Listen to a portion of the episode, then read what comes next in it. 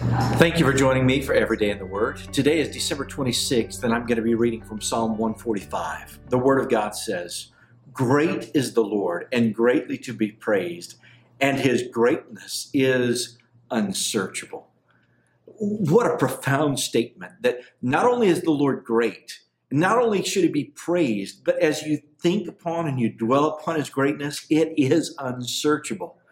So I, pray that today you would spend a few moments reflecting, meditating upon the greatness of the Lord. And as you do, you will not exhaust the potential to find the greatness of God and enjoy the glory of the Lord as you dwell upon his greatness. Have a great day.